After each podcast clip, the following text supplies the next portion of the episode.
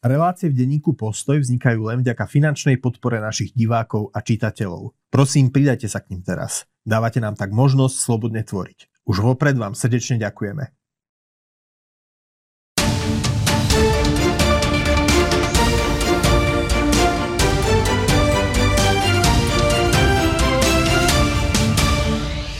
Milí priatelia, dovolte, aby som vás privítal pri ďalšom vydaní nášho diskusného špeciálu s Andrejom Žiarovským. Vítam aj nášho spolupracovníka Andreja. Vítaj. Zdravím ťa, ahoj.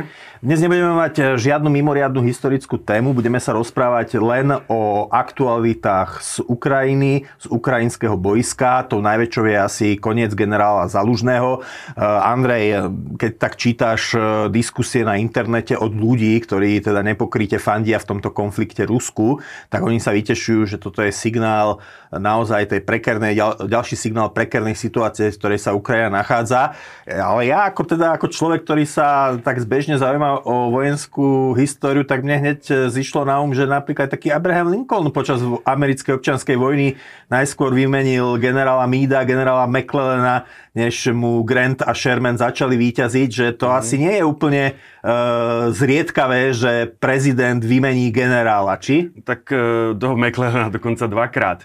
Takto, v prvom rade, e, nie som si istý, či hovoríme o konci generála Zalužného. Ja by som skôr povedal, že ako nastáva nová etapa v jeho živote, pretože jeho odvolaním si asi prezident Zelenský vytvoril politického oponenta. Mm-hmm. Keď už sa pustím z oblasti tej mojej omilovanej vojenskej histórie do trošičku ako takých špekulatívnych, špekulatívnych e, úvah o ukrajinských politických reáliách. E, ale áno, máš pravdu, ako že to není, ako, a zďaleka to nie je nejakým zriedkavým alebo unikátnym javom. Ty spomínaš, e, a už opakuješ aj pred tým, pred, v rámci prípravy na toto vysielanie si to si Lincolna, Mída, spomínal niekoľkokrát, ja som ti do toho doplnil toho McClellana. E, ja s obľubou spomínam Churchilla, ktorý tiež urobil niekoľko takýchto výmen a povedzme, keď vezmem tým Lincolnovým výmenám v plnom rozsahu rozum, alebo rozumiem, viem prečo to urobil.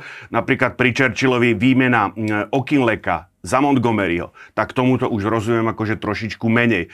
No tam, keď vezmeme akože e, Okinlek, skúsený a tak ďalej, možno trošičku unavený, ale ako, m, ktorý má za sebou prvú, prvú bitku pri El Alameine a vymenil ho v podstate v, práve akože v čase, keď sa keď žiadal posily, keď chcel útočiť, vymenil ho za Montgomeryho. A možno, že tam je, e, tam je tá podobnosť e, s tou dnešnou situáciou, pretože ako Okinlek bol oponent Churchillovým, Montgomery, Montgomery, mu, Montgomery Churchillovi nikdy neoponoval, aspoň nie, nie na verejnosti.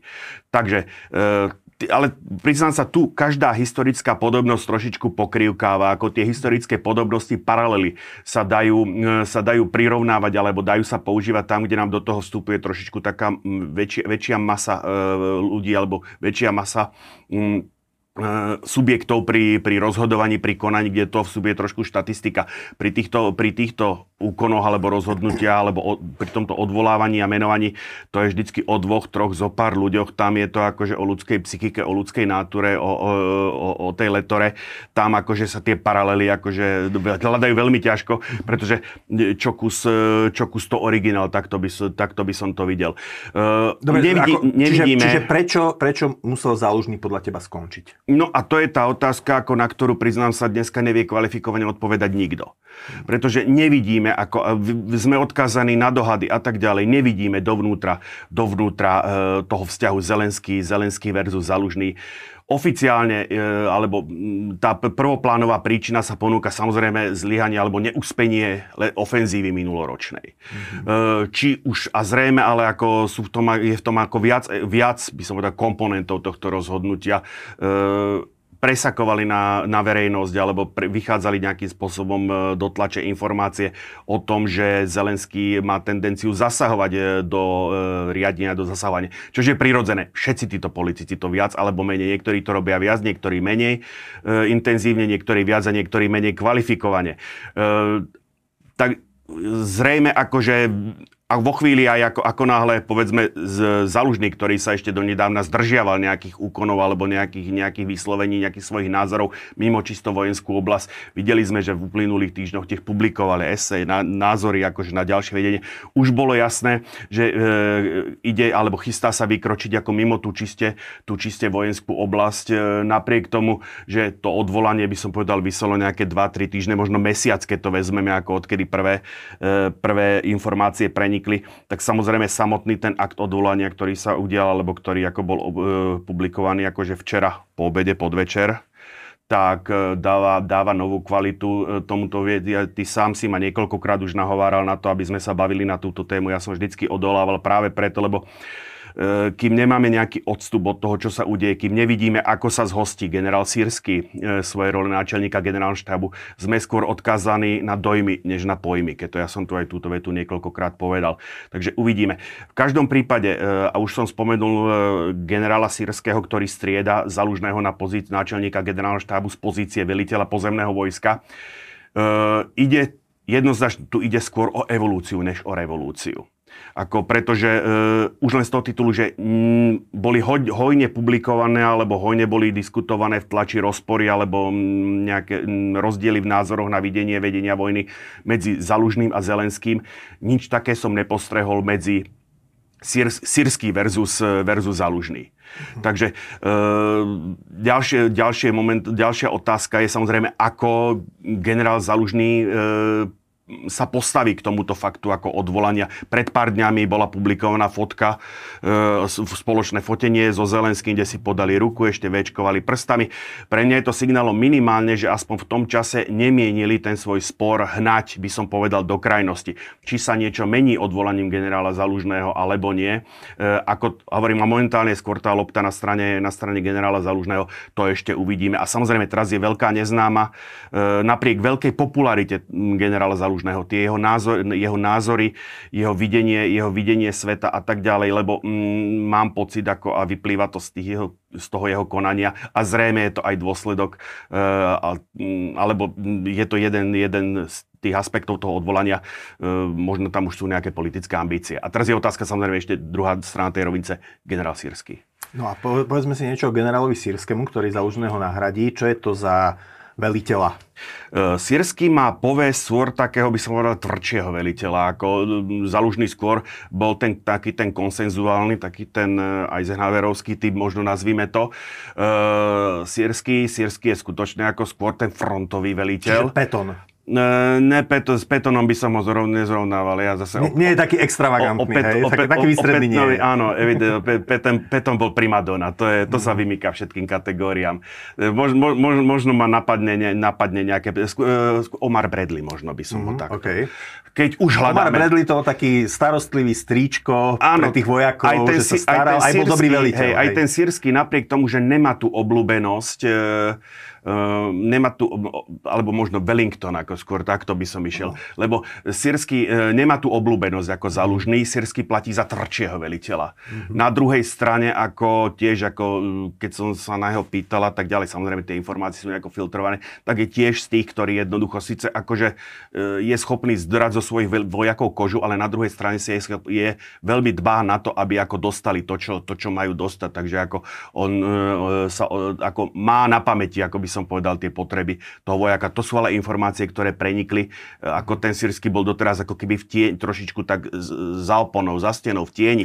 Ten zalužný, ten skôr bol tou tvárou tej armády e, zalužný. V každom prípade, to, čo platí o sírskom je, že je vynikajúci ako taktik, možno, ne, ne, bojím sa povedať slovo stratég ako v tejto chvíli, mm-hmm. ale ako minimálne taktik a to operačné velenie, e, dokonca e, som zachytil, že je ako jeden možno z najbrilantnejších mozgov svojej doby v, tej, e, v tejto veci. Ono o tom svedčí aj e, obrana Kieva, je jeho úspechom, e, ofenzíva pod Charkovom je tiež spojená s ním. No, e, pod slovom taktik si predstavím niekoho, kto bezprostredne manažuje sily, ktoré má na boisku, priamo v nejakej bitke ale ako šéf generálneho štábu sa skôr očakáva strateg, teda niekto, kto bude mať pod kontrolou celý ten dlhý front, ktorý, ktorý uh, tam je, bezprecedentne dlhý, väčší no, než západný front v prvej pozor svetovej na to, vojne. ale Syrsky ide na pozíciu náčelníka generálneho z pozície veliteľa pozemného vojska, čož už tiež predpokladá nejakú schopnosť strategického myslenia. Hm, takže ty, ty myslíš, že je to, je to dobrá voľba a že... Takto, pozor.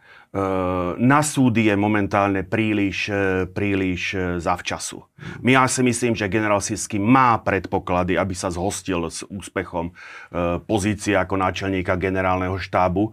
Ako keď už sa zase vrátime k tej histórii, vám poznám, alebo vedel by som vymenovať z prípady, keď nastupoval do tejto pozície ďaleko človek s menšími predpokladmi, mm-hmm. napríklad Montgomery, mm-hmm. ktorý nastupoval do pozície veliteľa e, 8. armády e, a, a, a fakticky nemal za sebou skúsenosti, akže by som povedal, alebo mal veľmi, veľmi limitované skúsenosti z velenia v poli väčším, väčším zväzkom. Toto u generála Sýrského rozhodne, rozhodne e, neabsentuje. Mm-hmm. E, Takže tie predpoklady tam nepochybne má. Na druhej strane, ako vedel by som ako vymenovať aj príklady, akože ľudí, ktorí mali všetky predpoklady a napriek tomu neúspeli. Hodne záleží od toho, e, akým spôsobom, e, akým spôsobom jednak ako sa obnoví tá jednota, alebo to, tá ne, to je nejaký súznenie to medzi tým politickým vojenským vedením. Pretože len tak bleskovo, čo som ako od večera stihol preletieť komentáre, tak ako e, sú také dva rozporuplné, že Ukrajina tým deklaruje ako rozporu, rozpory vo vedení, e, akože absentuje tým pádom jednota, dáva toto, ako čo sme sa bavili, e, že jednoducho e, hovorí, možno to hovorí o kríze, ako e, kríze... Aby sme to povedali ukrajinskom... biblickým jazykom, rozpoltený dom nemôže áno, obstáť. Na, na strane druhej práve ako keby tento, tento akt, lebo tie rozpory medzi Zalužným a Zelenským boli medializované, boli, boli, boli známe, práve týmto aktom sa môže môže tá, tá jednota obnoviť. Samozrejme, tá druhá strana tej kritiky hovorí, že toto vytvára väčší priestor pre zásahy e, politického vedenia Zelenského do vojenských operácií. Ono možno pokiaľ, ono to sa ukáže čas, ako to je. To politické vedenie vždycky, akože však ten, ten Zelenský je nadriadený toho náčelníka generálneho štábu a o tom, že, mohol, že, že má právo urobiť e, túto výmenu. E, že ako je to v jeho kompetencii, že nerobí nič nezákonné. Dokonca, keď vezmeme, ako keď sa trošku pousiluje aj a hodne to vie zdôvodniť, tak akože nič proti tomu v podstate sa nedá namietnúť. Ale jednoducho práve tým, že Zelenský s Syrským vychádzajú dobre, bolo to niekoľkokrát ako prezentované, tak ako naopak to môže napomôcť. Práve naopak to môže byť skôr tá bariéra proti nejakým neodborným zásahom ako do toho vedenia. Lebo e, ja som si kladol, že čo asi môže prezident Zelenský, akože by som povedal, ako môže zdôvodniť, E, samozrejme, ponúka sa prírodze tá, tá letná ofenzíva, o ktorej som hovoril. Jediná vec, ktorú by som ja, povedzme, videl, že mm, e, kde Zelenský možno neurobil dobré rozhodnutie, lebo on veľký, veľkú chybu mu ako človek nevyčíta. A pri vedení operácií neexistuje 100% úspech. Vždycky niečo nevinde. Ale také niečo, ale zase je to na odvolanie, je to na odvolanie. To je to, že do toho boja boli vrhnuté, do tej ofenzívy boli vrhnuté jednotky síce výborne vyzbrojené, ale tomu, čo ruština hovorí, že neabstrelané, to znamená znamená zelené jednotky, neskúsené, čerstvo, čerstvo vycvičené, bez, bez e, aklimatizácie, bez, e, bez načerpania bojových mhm. skúseností predtým, než išli no, do veľkej ofenzívy. To, bola, to by bola aj moja otázka. Ale to je na diskusiu. Že, že či vlastne tá ofenzíva mohla byť e, víťazná v situácii. Ja som počul svedectva ukrajinských vojakov, ktorí hovorili o tej jarnej ofenzíve a teda, že veľmi ich zaskočila tá hustota tých mínových polí, ktoré Rusi nakládli, aby bránili svoje okupované pozície. Dokonca vlastne tí Rusi e, častokrát dali niekoľko mín pod seba a potom tanky, ktoré mali, odminovacie tanky, ktoré mali vydržať 4-5 e, výbuchov, tak hneď po prvom výbuchu boli, boli odrovnané, práve preto, že, tam, no. že, že to, tie minové polia, polia boli také husté. Mm-hmm. Takže a toto bude stáť e, aj pred novým veliteľom tento problém, že ako preraziť Určite. takto dobre opevnené pozície. Áno. Ako, či sa to dalo robiť inak, predpokladám, tam smeruješ ako svojou otázkou, ano. či bola nejaká... Úprim, A či sa to vôbec bude dať v budúcnosti úprim, robiť Úprimne inak? povedané, na to akože z toho, z toho štúdia, na to neexistuje odpoveď. Na to máme veľmi málo informácií.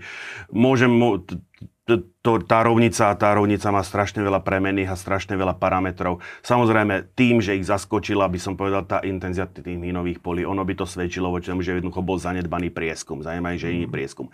Uh, útočili v podmienkach, za ktorých západná doktrína vôbec nepredpokladá nejakú ofenzívnu činnosť. To znamená chýbajúca, chýbajúca vzdušná, e, vzdušná prevaha nad bojskom, takisto mm, chýbajúca alebo nedostatočná, nedostatočná prevaha, by som povedal, v palebnej sile. Mm-hmm. Takže e, z tohoto pohľadu ako toto ako hodnotiť dneska s odstupom pár mesiacov tú letnú ofenzívu s tým penzom vedomostí, ktoré máme, bol by som veľmi opatrný, aby som tu zasvetene tvrdil, že dalo sa to akože urobiť aj. Nie som schopný, stop, skutočne musím priznať, že nie som schopný 100% povedať, či ten stav, ktorý nastal na konci leta, to znamená uviaznutie tej ofenzívy, naopak postupné preberanie e, strategickej iniciatívy zo strany, zo strany oddychnutej ruskej armády, keď to takto poviem, či bol nevyhnutný. Poďme ku konkrétnemu, konkrétnym, konkrétnemu dianiu na boiskách Audíka. Audívka. No, e, tam už sa niekoľkokrát čakalo, že Audívka padne, ako skutočne, ako v tejto chvíli už sa bojuje v uliciach Audívky podľa posledných správ, ako nejaká petina alebo štvrtina už je v ruských, e, v ruských rukách. Čo keď padne celá? E, zmení to dramaticky situáciu na boisku? Strategi- strategicky, strategicky to situáciu akože nezmení, ako bude tam podobná, trošku tá situácia, e, síce on, tak topol, topológia je tam trošičku iná než pri Bachmute, ale z tohto pohľadu do značnej miery e, to, tá, opäť, tá situácia začína, začína trošičku pripomínať, pripomínať ten Bachmut. Otázka je, ako k tomu pristúpia tí Ukrajinci, či budú zúrivo brániť, ako doslova každý dom, tak ako pri Bachmute, kde argumentovali tým, že stále, že ten výmenný pomer, keď to poviem tak hnusne cynický ukrajinský vojak za ruských vojakov, alebo ten pomer vzájomných strát nahráva tej Ukrajine, aj keď ku koncu pri tom ústupe samozrejme už to neplatilo, tam ústup je vždycky ako pod palbou, je vždycky veľ, ako je najťažšou e, formou bojovej činnosti. Či budú postupovať týmto, či Syrsky bude postupovať týmto bachmutským scenárom e, a bude jednoducho skutočne držať tú Avdívku do poslednej, do poslednej e, možnej chvíle, alebo či naopak ustúpi. Ono, e, ja, ja trošku aj chápem aj ten, aj, aj ten Bachmut, aj to uvažovanie v tomto smere, pretože v tej mentalite, v tej doktríne alebo v tej psychológii toho ruského vojaka, tej ruskej armády jednoducho ako niečo ako vypratanie akože územia bez boja. Berie sa ako prejav slabosti. Skôr skutočne, ono to aj vidno, že potom Bachmute ako skutočne už nenasledoval potom ďalší, ďalší nápor tým smerom, respektíve nie je taký, nie je taký signifikantný, pretože e, potrebovali ako... Dojde, Ten útok sa tam vyčerpal. On dojde, je to taká... Sice bol úspešný, ale vyčerpal je, To je taká psycha, že poznáme to, keď dosiahneš ten cieľ, tak do značnej miery dojde k takému, ako že si fixovaný na to dosiahnuť ten cieľ. Áno, oni podarilo sa im po dlhých, po ťažkých stratách dobiť ten Bachmut. E, je možné, že to Ukrajinci to zopakujú akože aj pri tej Avdívke, ktorej, ako hovorím, strata zdá sa v tejto chvíli akože nevyhnutná, nevyhnutelná. Ja už som, už priznám sa, už, už, už pred Vianocami som čakal, akože, že, že padne. Poďme k správam e, z Čierneho mora teda, áno. Uh, Ivanovec. Máme, áno, máme tu ten prípad, že zase Ukrajina je krajina bez funkčného námorníctva. Napriek tomu sa im podaril ďalší zásah. No, tak po, to, že je bez klasického námorníctva, hey, akože, hey. ale ako funkčné námorníctvo nesporné je, svedčí o tom situácia ako na boisku. A zase ešte trošičku urobím e, ten, od, vrátim sa jedným slovom k tej audívke. Práve v súvislosti ako s tým vedením čierneho, e, operácií na Čiernom mori. Audívka versus potopenie korvety, korvety Ivanovec. Mňa hneď napadla paralela zo 16. storočia bitka pri Lepante 1571. Mm kde jednoducho v krátkom slede po sebe e, osmanská eskadra utrpela úplne akože drastickú porážku ako v bitke pri Lepante. Od kresťanského, od kresťanského od, spojeného námorníctva. Áno, od, od spo, spojen, spojených kresťanských námorníctiev. Ale ako zhruba v tom istom čase, alebo teda v krátkom časovom odstupe sa podarilo naopak osmanskej, osmanskej armáde ako dobiť Cyprus a fakticky vyhnať e, dnešných maltéckých rytierov, Johanický rád na, mm-hmm. na, tú, na dnešnú Maltu, ktorý je dnešná dávna. A E, po tej bitke e, pri Lepante, ako osmanský sultán, ako povedal, alebo traduje sa, že povedal takú pamätnú vetu, že no, e, vy ste mi pri Lepante oholili bradu, ja som vám pri Cypre usekol ruku, mne brada dorastie. Mm-hmm. Ale ako treba povedať, že zase, e, mal pravdu, oni to lodstvo postavili, keď už teda budeme, ale e, nedokázali ho vybaviť dostatočným, dostatočným počtom. Tie straty, tie, e, živej sile, tých skúsených námorníkov mm-hmm. pri tom Lepante. To Osmanská ríša už nikdy neobnovila e, svoju námornú moc.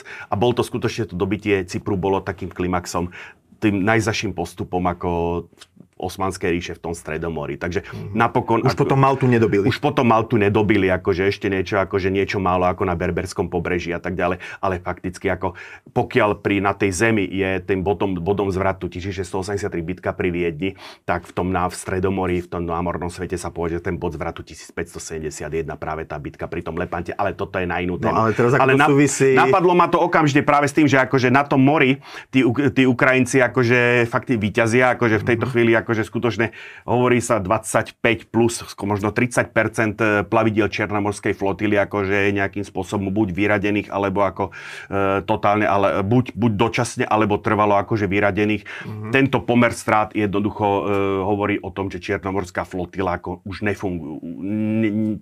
Tento množstvo strát, a zvlášť keď sa bavíme, že do značnej miery prichádzali o keď počítam vlajková loď, dobre. Ale e, ten, tá Moskva v tej štruktúre flotily bola aj tak trošičku tak cudzorodým prvkom, e, ale na strate palebnej sily akože dosť podstatným, ale e, veľká strata podporných plavidiel, vyloďovacích plavidiel, členov triedu Serna, členov triedy Serna, členov triedy, teda lodi triedy Serna, členov triedy Raptor a tak ďalej. Videli sme tie ropuchy a podo, teda tie polské, polské výsadkové lode. Toto všetko výrazne limituje akcieschopnosť ako Čiernomorskej flotily. Dobre, v tejto chvíli v tejto chvíli, eh, keď to vidí nejeden divák, tak už usilovne píše do klavesnice, že ale pozor, ale na ostatných moriach, ktoré obklopujú Rusko, sa masívne stavajú nové plavidla, ktoré samozrejme nevedia dostať Rusy do Čierneho mora kvôli uh, Turecku, ale... Ja o žiadnej masívnej výstavbe plavidel neviem. Nie je to tak? Práve naopak. A budeme tu o tom hovoriť, akože výstavba, akože náhrad... Čiže... Budeme tu o tom, lebo ne, využil som ten čas, že jednoducho, že teda využil som tú príležitosť, že bola potopená e, e, korveta triedy 1241, Ivanovec trieda v kode na to Tarantul, Tarantul 3 a tak som trošičku akože lebo to je taká špecifická kategória ruského námorníctva. Povedzme, Američania vôbec nemajú túto kategórie. Ako korvety. Ako e, raketonosné člny. Uh-huh. Tarantul je na polo čln, na polo kor. Tam je to práve tá ruská špecifikum, že ako ono sa tie, tie, tie ruské lode sa trošičku spierajú. Takej tej klasickej, klasickej terminológii.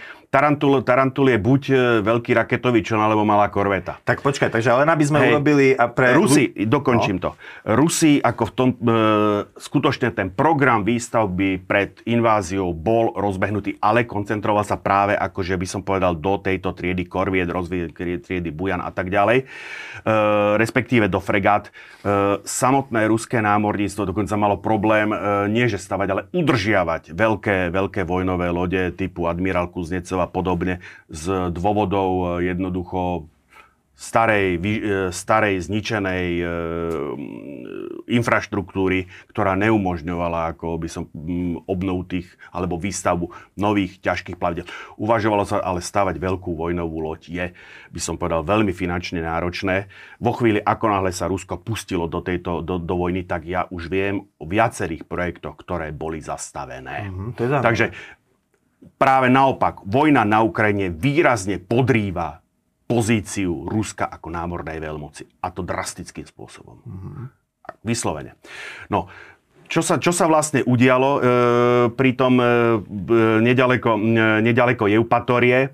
Tu je ako, toto nie je zrovna Ivanovec, ale toto je najkrajší záber e, lode projektu 12411 v označení, e, ruskom označení Molnia, v kóde na to Tarantul, konkrétne Tarantul 3 tie, to označenie ako medzi Tarantulom, Tarantul 2, Tarantul 3 alebo Tarantul 1, Tarantul 2, Tarantul 3. Tie rozdiely sú tam skutočne, ako by som povedal, e, okulajka, ťažko rozpoznateľné konkrétne.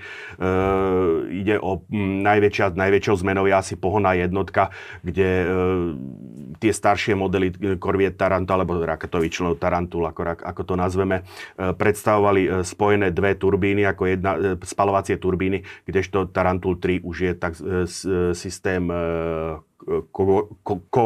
Kodak, Kodok, to znamená kombinovaný systém diesel a plynová turbína.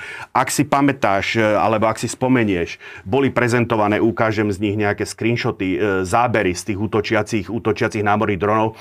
Na korme tej korvety boli také dva veľké svietiace body. To sú práve mm-hmm. výstupy zo spalovacej, zo spalovacej turbíny. Mm-hmm. To je tu, prosím, tu, tu, vidno, tu vidno tie výstupy, tie výfuky. Mm-hmm. Čiže e, toto je, hovorím, pohľad, e, preto som dal tento záber zo zadu, aby bolo vidno, čo boli vlastne tie, ono to vyzeralo jak reflektory na, tej, na tých termovíznych záberoch. Takže bolo vidno, že jednoducho, že tá turbína má v chode aj tieto, by som povedal, e, turbíny, ktoré, ktoré slúžia na plný, na bojový chod dve e, rakety e, P-270, e, ide o nadzvukové, nadzvukové rakety. To sú protilodné? Proti jednot.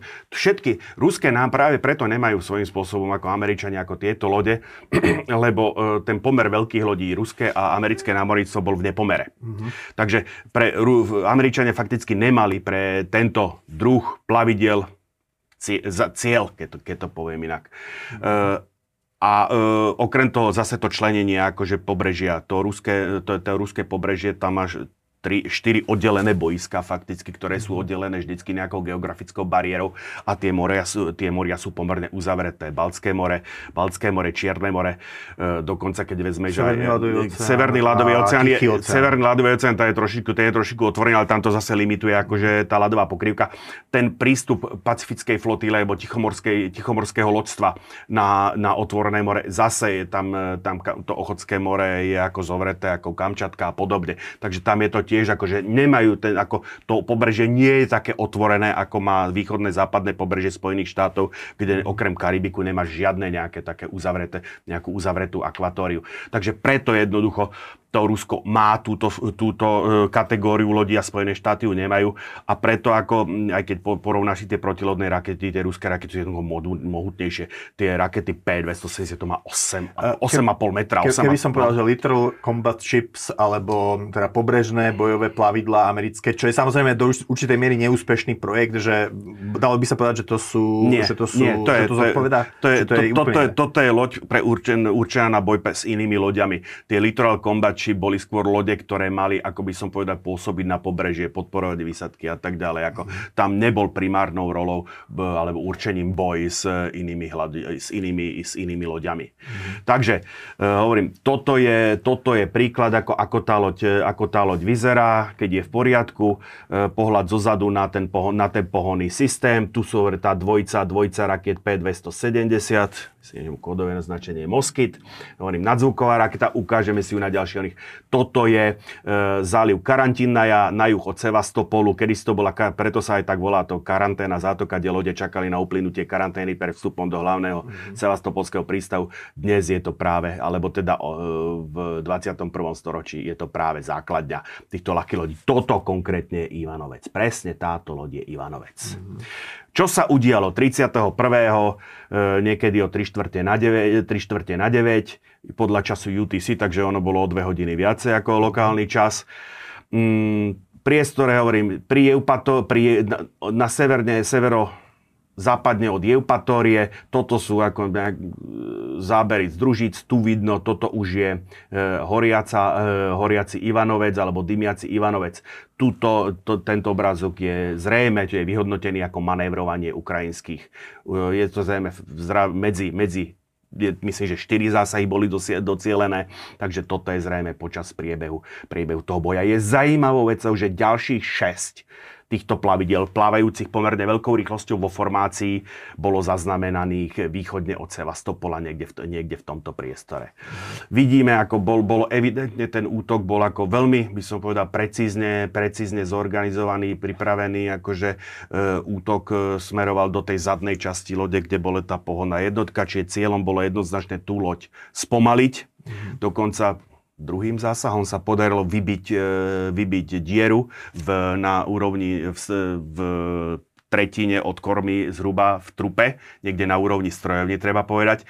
A potom ten posledný smrteľný, ktorý už končil spektakulárnym e, výbuchom, bolo, že a myslím, že to takisto prešlo aj internetom jednoducho, že ten posledný dron si zamieril to zrovna do tej, do tej trhliny.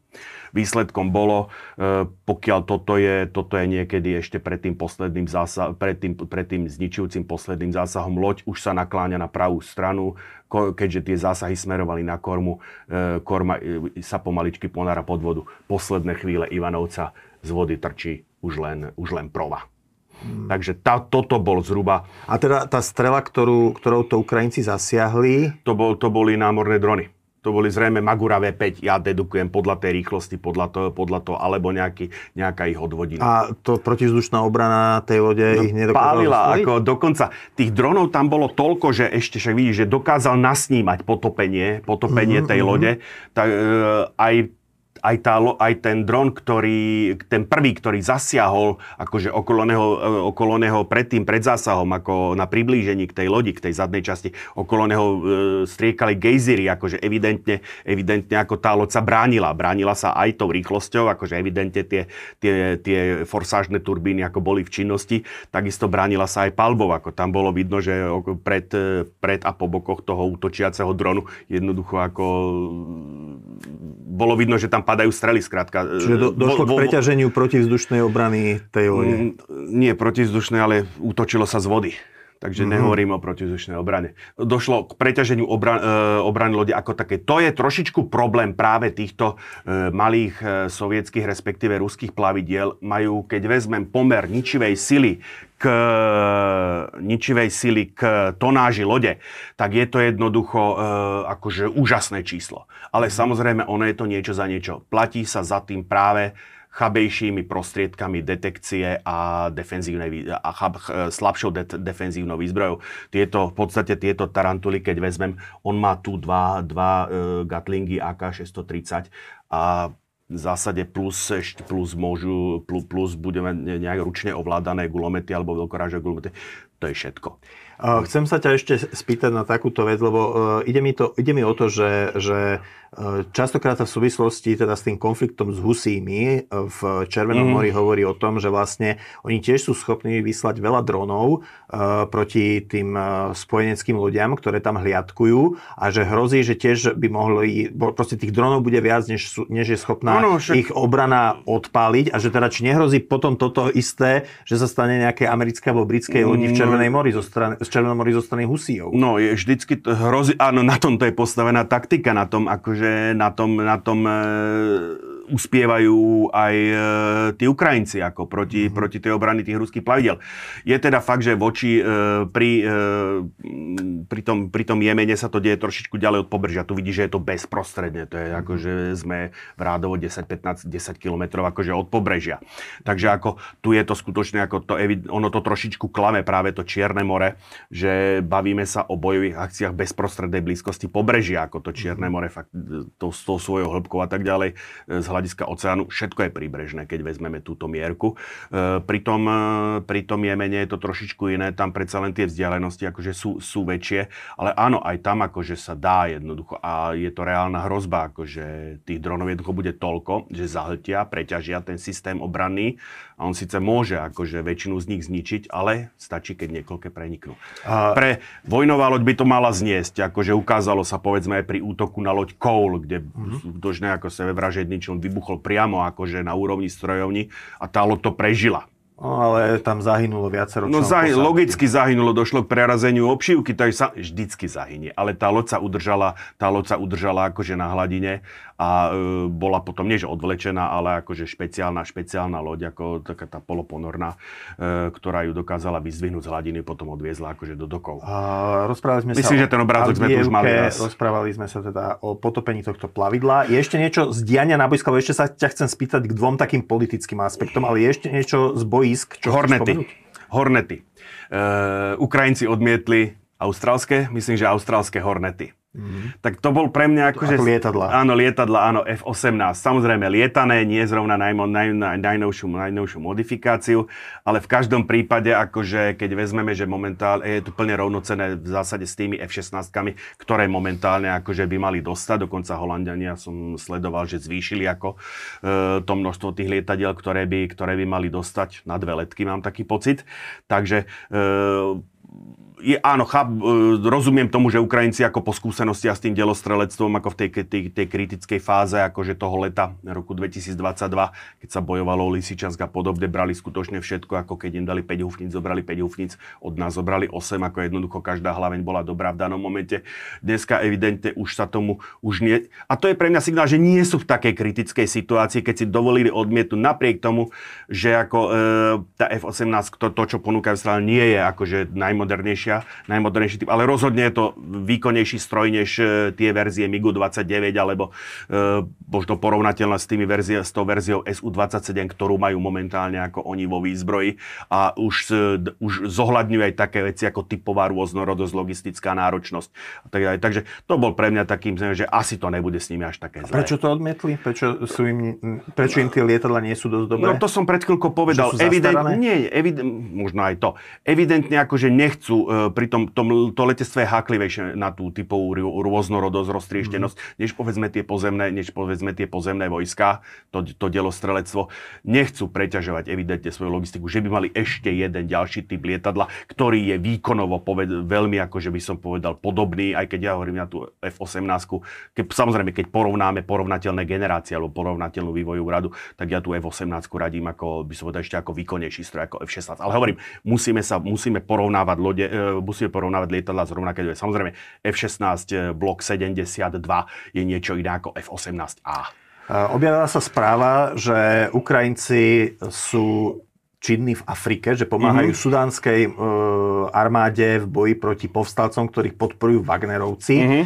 Teraz, e, aký to má zmysel, že Ukrajinci sú v Afrike? Nemali by byť doma a brániť svoju odčinu? Tak ako defenzi- aj defenzíva môže byť aktívna. To znamená, ako ja toto hodnotím e, naopak skôr ako, e, skôr ako ten, to aktívne poňatie boja, kde pár agentov jednoducho s minimálnym, s minimálnym nasedením môžeš jednoducho odviesť pozornosť protivníka a Wagnerovci, ktorí bojujú v Afrike, nemôžu bojovať na Ukrajine. Čiže e, je dokonca možné, že, sa, že, že Rusi stiahnu Wagnerovcov, časť Wagnerovcov z ukrajinského boiska a pošlú ich e, do Afriky, keď im tam Ukrajinci do, začnú do, do týchto špeku- zatápať? Do týchto špekulácií sa púšťať nejde. Dobre, neviem, neviem, nakoľko je pre nich tá Afrika dôležitá. Posledná otázka ekonomická, teda ďalšia vec. E, ľudia, ktorí naozaj nepokryte fandia v tejto vojne Rusku, tak spomínajú, že Rusko vlastne profituje za súčasnej situácii zo sankcie v tom zmysle, že im rýchlo rastie HDP, dokonca aj v porovnaní s EÚ a s USA tak rýchlo. Povedzme, že HDP teda množstvo vyrobených tovarov, povedzme, že čo ono toto to klame, ono, ono to klame. Máme krajinu, ktorá vedie vojnu a do pozitívneho HDP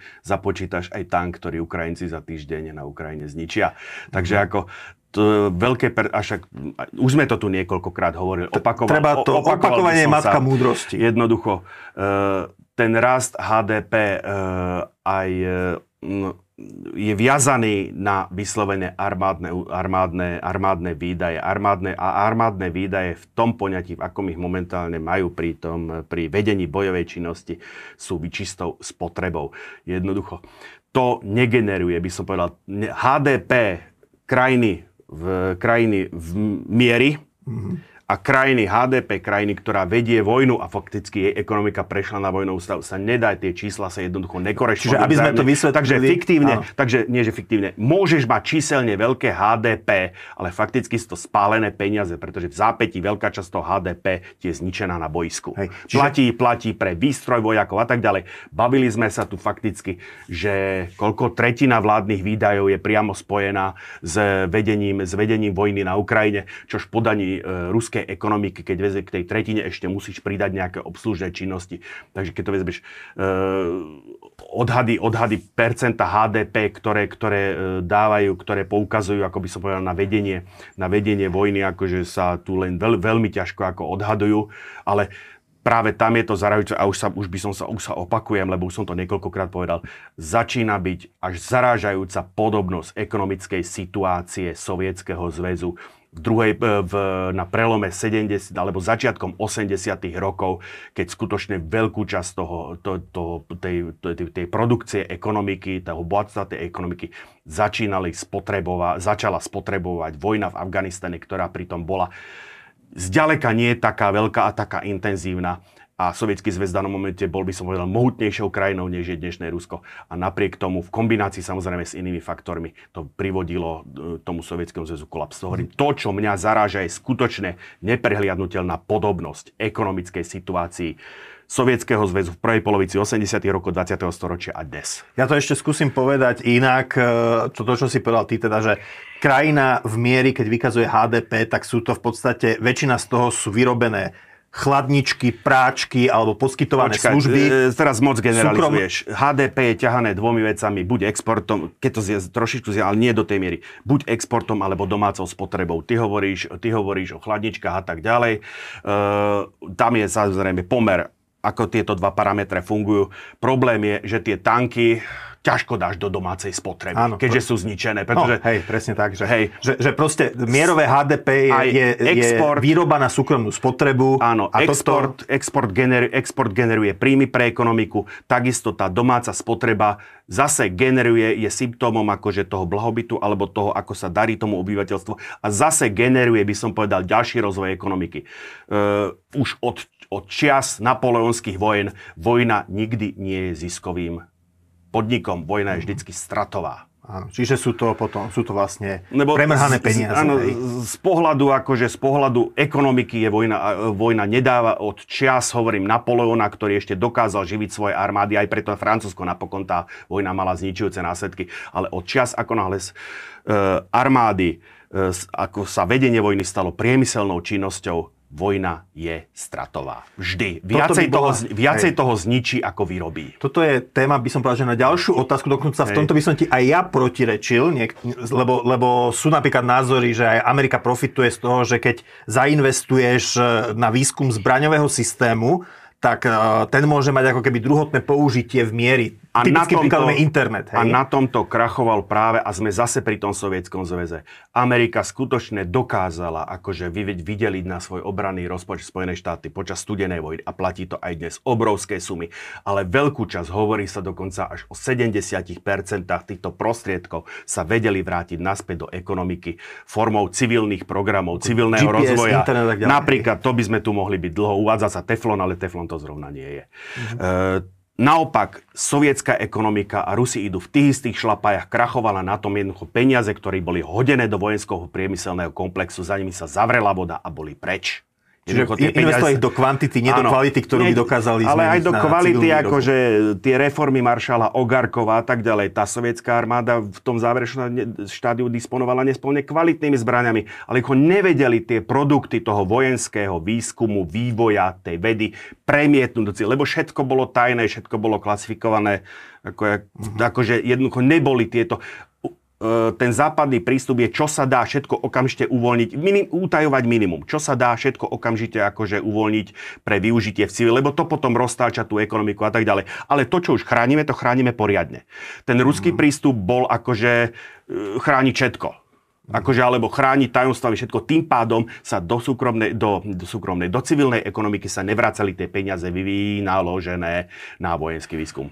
Andrej Žiarovský, ja som, ja som ešte chcel akože e, ako fakticky dospeli k tomu, e, k tej, e, k tomu, k tej, k tej tarantule. Jednoducho, ono to začalo obyčajným torpédovým člnom. Už sme tu mali Jon, Jonkipurskú vojnu, raketu mm. P-15 Termit.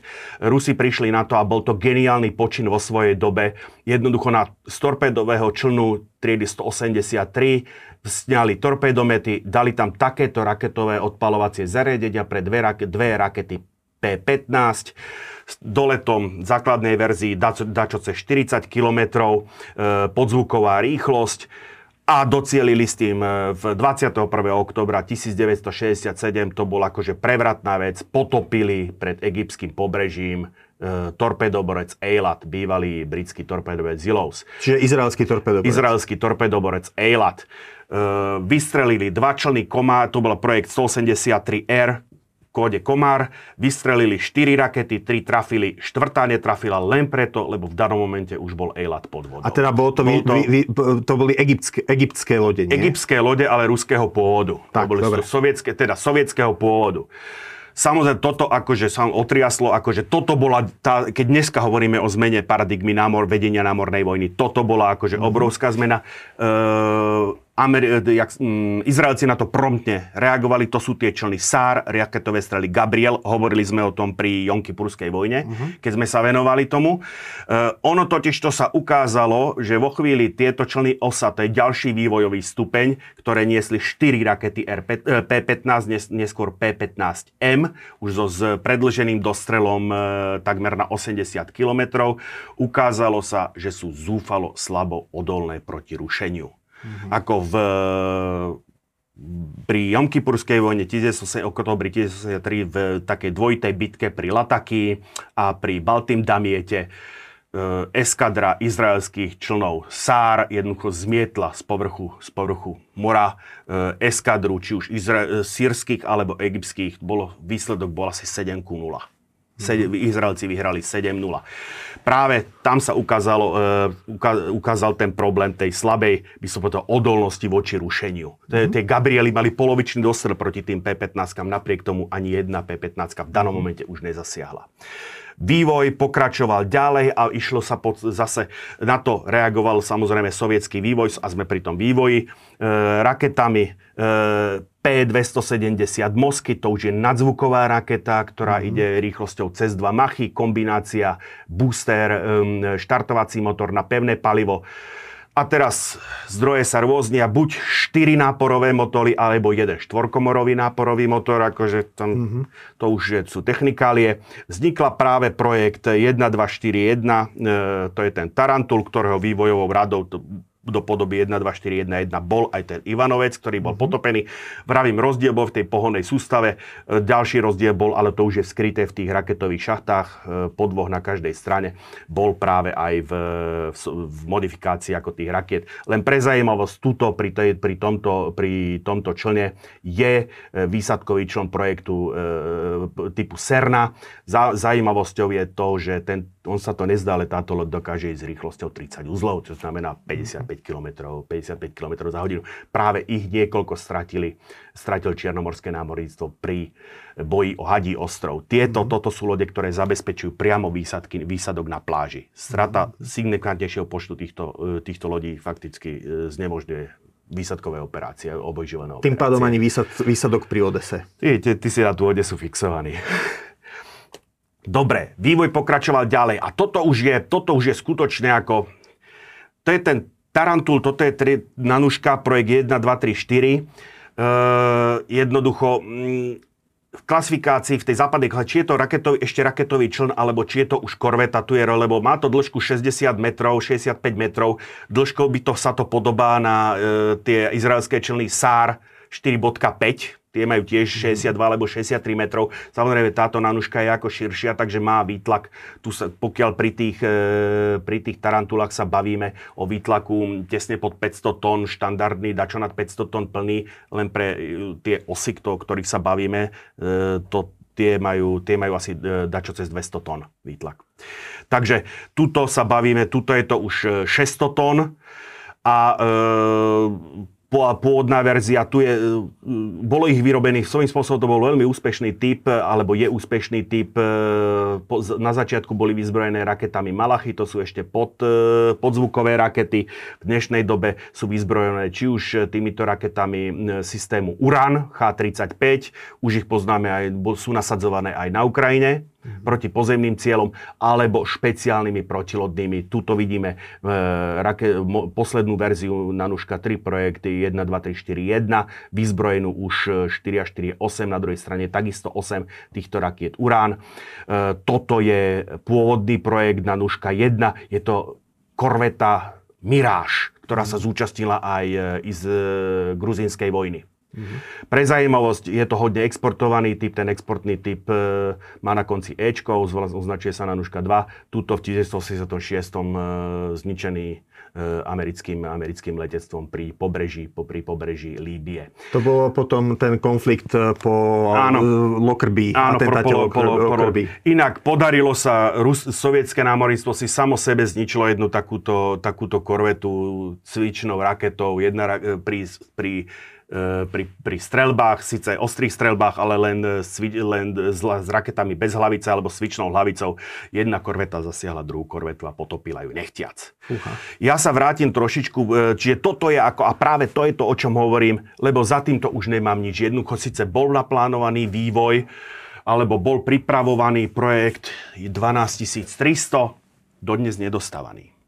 Dodnes, na strane Ruska. Na strane Ruska. Začali v 2016 v zápäti, skončili. Dodnes nedostávaní.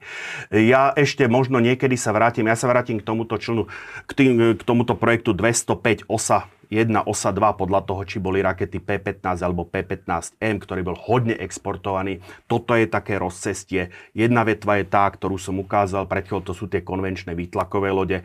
Potom niekedy sa vrátime odtiaľto, potom išiel tá vývojová rada projekt 206, to je Matka Saranča, Uragán, Uragán e, Sokol, a to sú člny na nosných krídlach. To je skutočne chuťovka, kto si pamätá na Dunaji lode Meteor a Voschod, takisto, to je konštrukcia tri, e, inžiniera Alexejeva. Rusi to, teda sovietský zväz to využil aj pri vojenských lodiach, to sú práve tie projekty, o ktorých hovorím. A spolu, ja neviem, s polovznášadlom, polovitlakovým plavidlom e, triedy Sivuč.